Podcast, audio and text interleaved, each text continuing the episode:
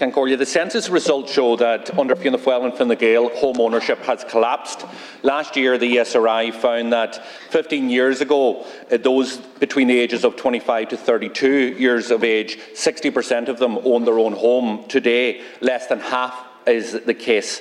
Yesterday, the EU agency found the number of young Irish people living with their parents is seeing among the largest increase in Europe since 2010. And Fine Gael and Fianna Fáil have pushed home ownership beyond the reach of an entire generation. You have plunged them into unaffordable and unsecure accommodation. You forced them into extortionate rents, forced them to move in with their parents, or facing indeed homelessness. And your policies have not only failed this generation, but they're making things worse. So Minister, for the last seven years, Fianna Fáil and Fine Gael have been in a government arrangement. Do you accept that your policies have resulted in a collapse of home ownership, or do you deny the census figures and the ESRI's findings? Minister. I don't accept your charge, and what I, I think it's important to know that, uh, note, Deputy, that last year one in two new homes that were purchased were bought by first-time buyers, supported by the schemes that this government have brought forward.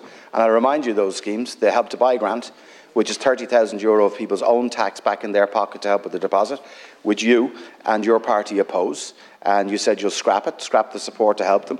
The First Home Scheme, uh, which has helped 1,700 households in less than a year actually buy their own home by the state stepping in and taking an equity between the finance they have and what they need about 69,000 is the average equity that we're giving there. Not a second mortgage, as your, your housing spokesperson said at the time, uh, and not inflationary in any way, shape, or form.